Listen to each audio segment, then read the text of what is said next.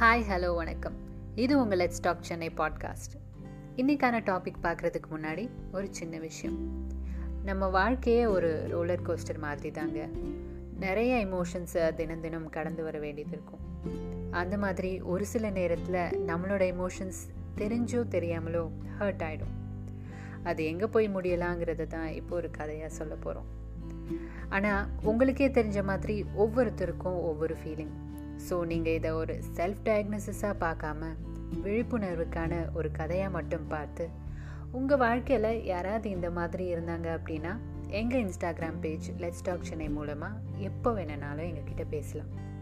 So கதைக்குள்ளே போகலாமா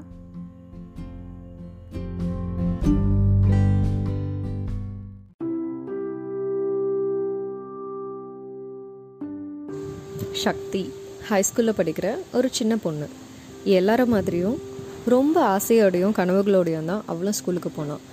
ஆனால் அவள் நினச்ச மாதிரி அவளோட ஸ்கூல் லைஃப் இல்லை. அவள் கூட படிக்கிற பசங்க அவள் எப்பயுமே கிண்டல் பண்ணிகிட்டே இருந்தாங்க. அவளோட ஸ்கின் கலர் வச்சு அவளோட முக முக தோற்றத்தை வச்சு எப்பயுமே அவளை வந்து கலாய்ச்சிட்டே இருப்பாங்க. அது ரொம்ப வழக்கமான விஷயம்தான் ஆனால் ஒரு கட்டத்தில் அவளுக்கு அது ரொம்ப பாதிப்பு கொடுத்துச்சு. அது எந்த அளவுக்கு அவளை பாதிச்சதுன்னா அவள் வந்து டிப்ரெஷனுக்கு ஆளாயிட்டா. அதாவது மன அழுத்தம். அவளால் சுத்தமாக படிப்பில் கவனம் செலுத்தவே முடியல. அப்புறம் வந்துட்டு ஏற்கனவே ரொம்ப கம்மியாக பேசிகிட்டு இருந்தா அவள் சுத்தமாக பேச்சை நிறுத்திட்டா. இதை வந்து அவளால் தாங்கிக்க முடியல அப்படின்ற கட்டத்தில் வந்து இதை வந்து நம்பிக்கையான யாருக்கிட்டையாவது ஷேர் பண்ணணும் அப்படின்னு சொல்லிட்டு முடிவெடுத்தா. அப்போ தான் வந்து அவங்க அம்மா கிட்டே போய் இதை பற்றி பேசிடலாம் அப்படி சொல்லிட்டு முடிவெடுத்து வீட்டுக்கு போய் அவங்க அம்மா கிட்ட சொல்கிறா அம்மா எனக்கு ரொம்ப டிப்ரெஷனாக இருக்குது அப்படி சொல்லிட்டு சொல்லும்போது அவங்க அம்மா அவளை அதிர்ச்சியாக பார்க்குறாங்க பார்த்துட்டு படிக்காமல் இருக்க இது என்ன புதுசாக்கா என்ன டிப்ரெஷன் உனக்கு இந்த வயசில்? அப்படின்னு சொல்லி அலட்சியமாக திட்டி அனுப்பிடுறாங்க. அவள் ரொம்ப மனசு ஒடிஞ்சு போயிடுறா. ஆனால் சக்தி ரொம்ப தைரியமான பொண்ணு. மனசு விடலை. அவளோட கசனோட உதவி மூலயமா அந்த டிப்ரெஷன்லேருந்து வெளியே வந்துட்டா. ஆனால் இந்த மனசு உடஞ்சி போகிறதுக்கும் மனசு விடுறதுக்கும் இருக்கிற அந்த சின்ன கேப்பில் தான் நம்ம நிறைய பேர் இழந்துடுறோம்.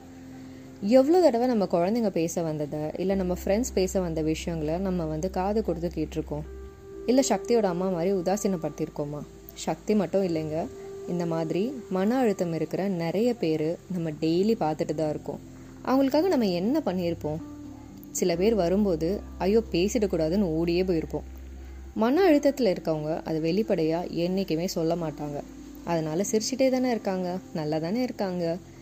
நாளைக்கு பேசிக்கலாம். இல்லை அப்புறமா பேசிக்கலாம். அப்படின்னு அலட்சியமாக விட்டுறாதீங்க. பேச வந்தால் பேசுங்க. உங்களுக்கு பேசணுமா? எங்ககிட்ட பேசுங்க. Let's talk